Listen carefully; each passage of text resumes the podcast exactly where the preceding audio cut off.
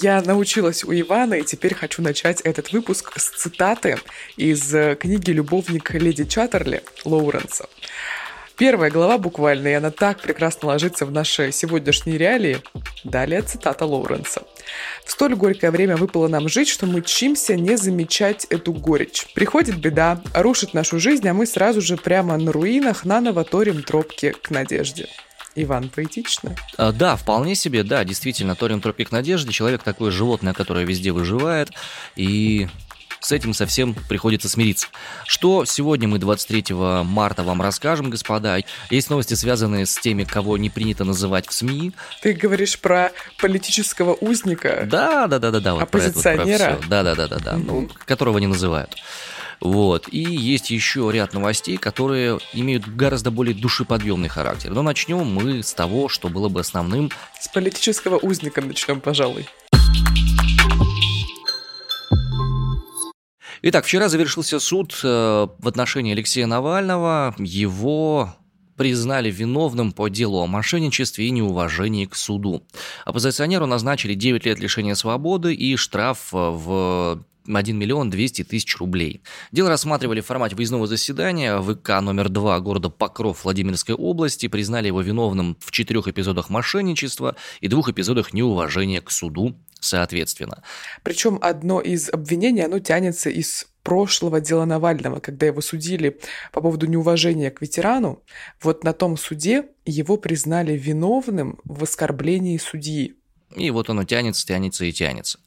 Что важно отметить, приговор суда пока не вступил в силу, может быть, обжалован в апелляционной инстанции, какой-то странный эпизод произошел с адвокатами Навального после того, как суд завершился. Они остановились и давали э, интервью СМИ по выходу из здания суда, и их внезапно задержали, якобы за то, что они не выполняли законные требования э, сотрудников ФСИН, э, не уходили с дороги, чем мешали проезду, соответственно, какому-то там из, из автомобилей. Э, полчаса их продержали плюс-минус в, в задержании, удержании, но потом вернули на место изначального удержания, не составили ни протокола, ничего, ну просто как-то вот так вот произошло. Погрозили пальцем, чтобы на дороге не стояли. Ну да, типа того. Соответственно, течение срока Навального начнется с момента, когда будет официальное вступление приговора в силу в законную. Но, опять же, есть шансы его апелляции, хотя кто знает, к чему это приведет. Мне кажется, шансов нет. Давай мы будем торить тропки к надежде на развалинах происходящего. Хоть какие-то как завещал Лоуренс. Но все-таки, знаешь, учитывая весь контекст дела Навального и вообще всю его персоналию, по-моему, тут не на что надеяться абсолютно. Не будет никакого оправдания и всего прочего. Такой вот политзаключенный. Но тут очень интересная ситуация со свидетелем. Таким самым ярким событием процесса стал отказ от своих показаний Федора Горожанко. Это бывший сотрудник ФБК, которого обвинение привлекло в качестве свидетеля. У него был конфликт с соратниками Навального, и они обвинили его в краже данных, которые оставляли на сайте, собственно, сами сторонники Навального. Горожанка, в свою очередь, все отрицал и на суде заявил, что намерен выступить как свидетель защиты и назвал дело против Навального абсурдным и фальшиво срежиссированным ну, очень такая странная действительно история, потому что вообще изначально привлекали его как свидетеля обвинения. О судьбе его дальнейшего ничего не известно собственно, из-за конфликта с соратниками Навального его и привлекали как свидетеля обвинения, что по дальнейшей его судьбе. Ну смотри, после своего выступления горожанка уехал из России. Медиазоне, которая признана в России иностранным агентом, он рассказал, что накануне суда был в Следственном комитете, вот как пишет «Медуза», признанная в России иностранным агентом, и там его не только заставляли учить формулировки показаний, но и намекнули, что он сам, как бывший сотрудник ФБК, а, ликвидированной экстремистской организации, может стать фигурантом уголовного дела. Ну а 22 марта, в день вынесения приговора, опять-таки, как пишет «Медуза», гражданка вместе с соратниками Навального опубликовала запись этих заявлений следователей. И на YouTube-канале «Популярная политика», который сейчас ведут, собственно, бывшие сотрудники ФБК, вот вышел ролик под названием «Они не знали, что их записывают. Эксклюзив разоблачения путинских следователей». Хочется привести тут еще одну цитату. Есть у Стивена Кинга замечательное произведение, называется «Ловец снов», и там есть краткая такая цитатка, краткая аббревиатура, которая общается друг с другом главные герои этого мероприятия. Называется она ДДДТ. День-другой, а кое-какая субстанция все та же. Госдума продолжает активно работать. В течение одного заседания она провела накануне второе и третье чтение и приняла закон об ответственности за фейки о деятельности госорганов за рубежом. Речь идет о посольствах, прокуратуре, Росгвардии, МЧС и других ведомствах. Ответственность за недостоверную информацию о деятельности российских госорганов за рубежом будет такая же, как за фейки российской армии – до 15 лет лишения свободы. Список пополняется. Да, ну что же, теперь о них или хорошо, или ничего. Стало известно о первом арестованном по статье о военной цензуре. Его зовут Сергей Клоков, он техник запасного пункта управления столичного главка МВД. За что именно он арестован, очевидно, не разглашается, поскольку это тоже может быть основанием для привлечения по соответствующей статье. Но факт остается фактом. И, э, судя по всему, по словам защитника Клокова Даниила Бермана, адвоката, это первый единственный арест в рамках этой статьи в столице. Подзащитный будет находиться под стражей до 16 мая. Вот, кстати, про э, задержание, про уголовные дела. Тут накануне, вечером, уже поздно, прям по Красноярску, Следственный комитет возбудил уголовное дело против журналиста Александра Невзорова. Сейчас пытаются установить его местонахождение, чтобы, видимо, какие-то дальнейшие меры предпринять. И, собственно, на него завели дело как раз о распространении фейках о действиях вооруженных сил России. По данным следователей, Невзоров 9 марта опубликовал на своей странице в Инстаграм, соцсеть признана экстремистской и запрещена в России, и 19 марта на канале в Ютубе заведомо ложную информацию об умышленном обстреле вооруженными силами России родильного дома в городе Мариуполе. По непроверенным данным, господин Невзоров отправился в Израиль. По поводу перемещений, по поводу уездов. А тут, по данным Блумберга, Bloomberg ссылается на источники свои собственные, Google компания начали негласно вывозить сотрудников своего московского офиса.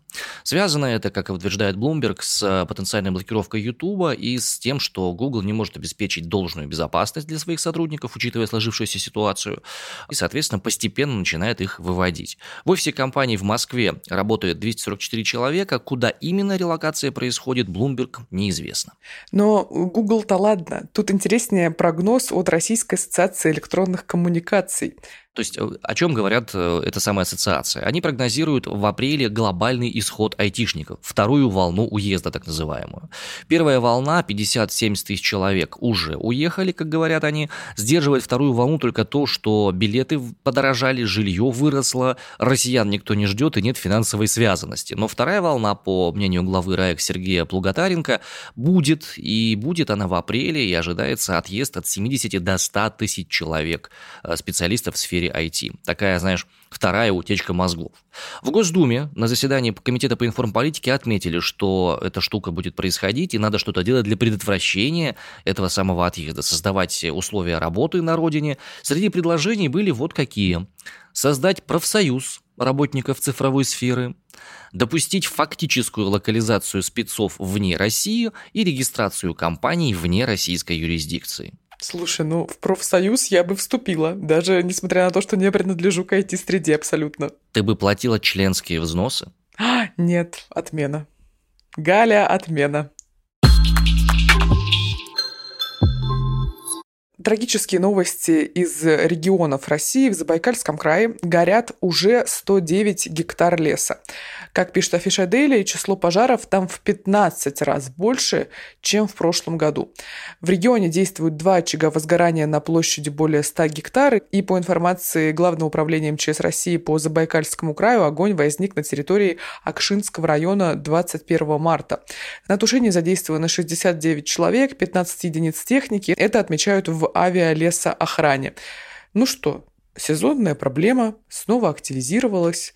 Я вот когда читаю эти новости, а появляться они будут еще примерно в течение полугода, у меня буквально сердце кровью обливается. Я не знаю, вот мы не заслуживаем жизни на планете Земля, я считаю.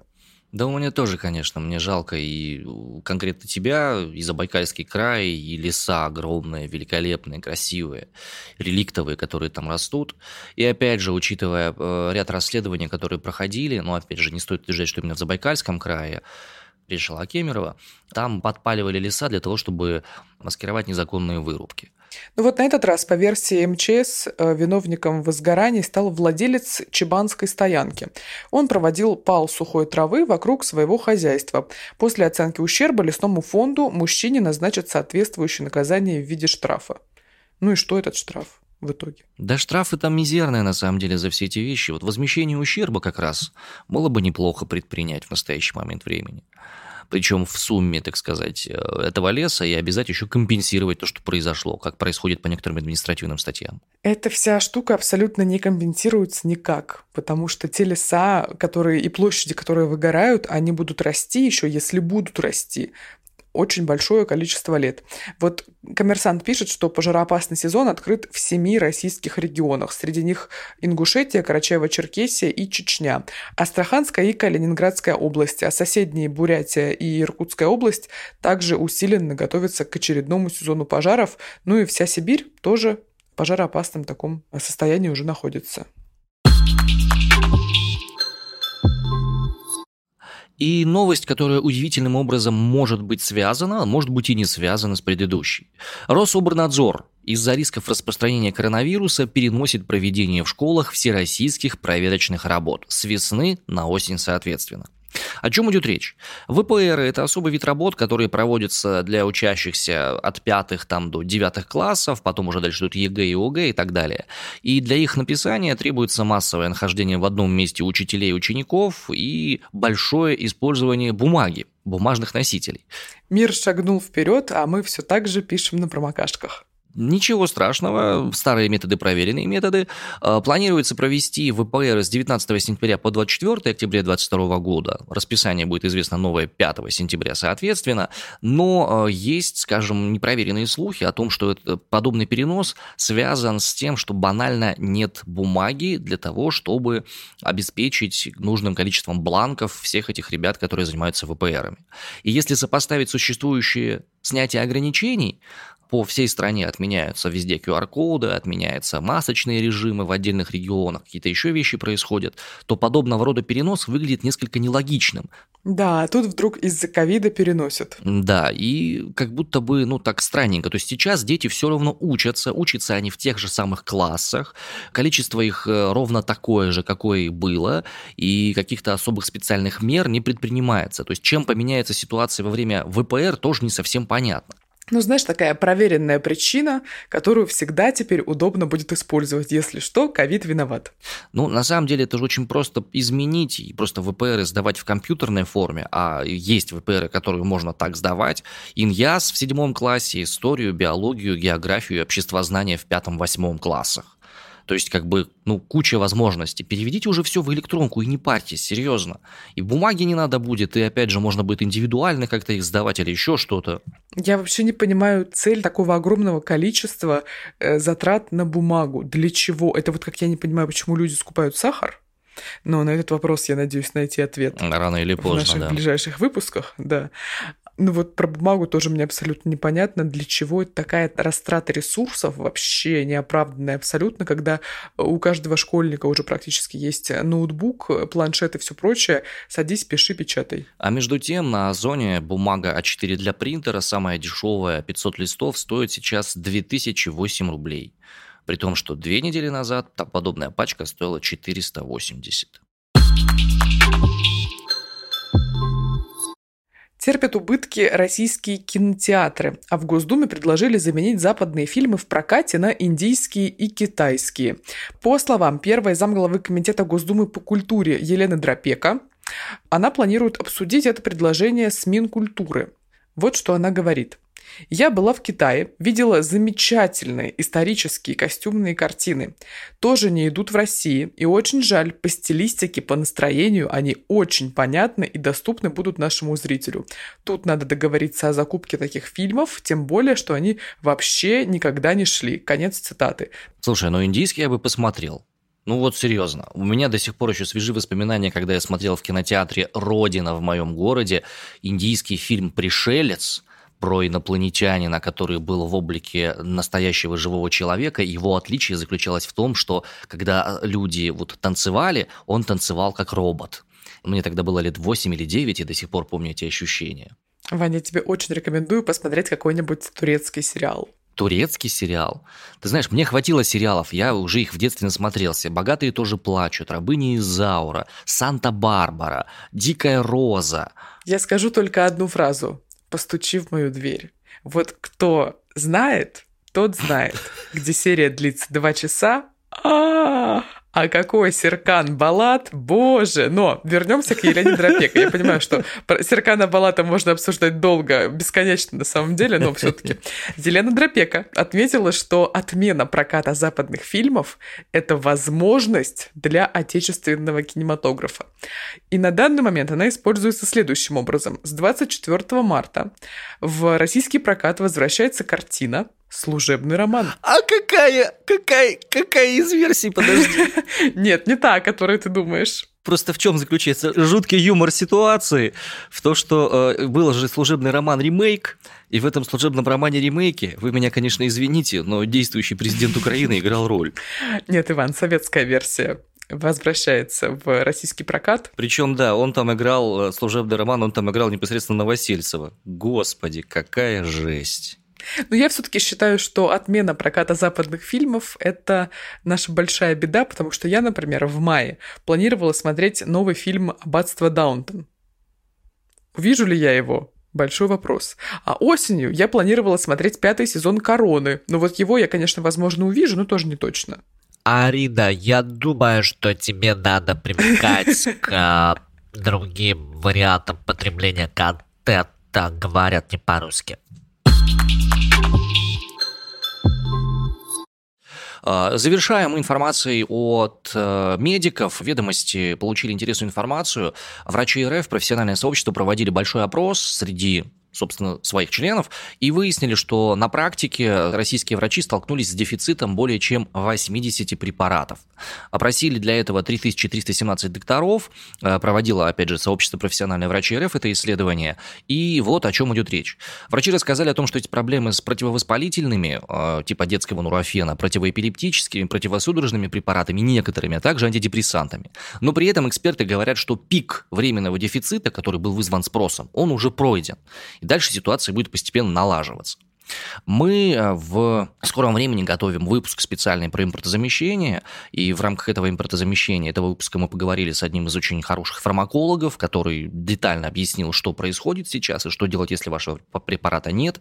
Так что не надо бояться раньше времени. Думаю, что рано или поздно эта ситуация выстроится, и все будет нормально. Сейчас, как утверждают эксперты, э, проблема с нехваткой каких-то препаратов связана ровно с тем, что начался ажиотажный спрос. А система работает таким образом, что этот ажиотажный спрос пока не удается восполнить, потому что запланировано было другое на данных предыдущего месяца. В предыдущем месяце ситуация была совершенно другая, как мы сами с вами понимаем. Да, ждем выпуск по импортозамещению. Случится он вот-вот. А пока прощаемся. Сегодня 23 марта. Среда. Иван Притуляк из Омска. Арин Тарасова из Красноярска. И я сердечно передаю привет и благодарность людям, которые пишут нам комментарии, а именно вот под вчерашним выпуском на YouTube такие теплые замечательные слова написал, например, нам Елена Коновалова, Александра Синицына и еще Лена вот написала, и люди со странными никами, например, вот Сверло, прекрасный ник. Говорю спасибо за комментарий. Вот Сверло. Мне не хватает. Нет ли там вот шуруповерта или там вот дрель? Нет, только вот сверло. Ну ладно. Спасибо огромное, ребят. Читаем ваши э, комментарии, чувствуем себя, опять же, не в одиночестве. Надеемся, и вы тоже чувствуете некую поддержку, которую мы стараемся излучать. А тут вот как раз пишут, мы не одни. Никогда мы с вами не одни. Всегда есть товарищ майор, который слушает. Ваня, прекрати. Ребят, мы не одни, пока мы готовы слушать, слышать другого человека, помогать ему и понимать, что мы тоже заслуживаем помощи. Всем хорошего дня, хорошей недели. Мы прощаемся с вами до завтра. Пока. Давайте, пока.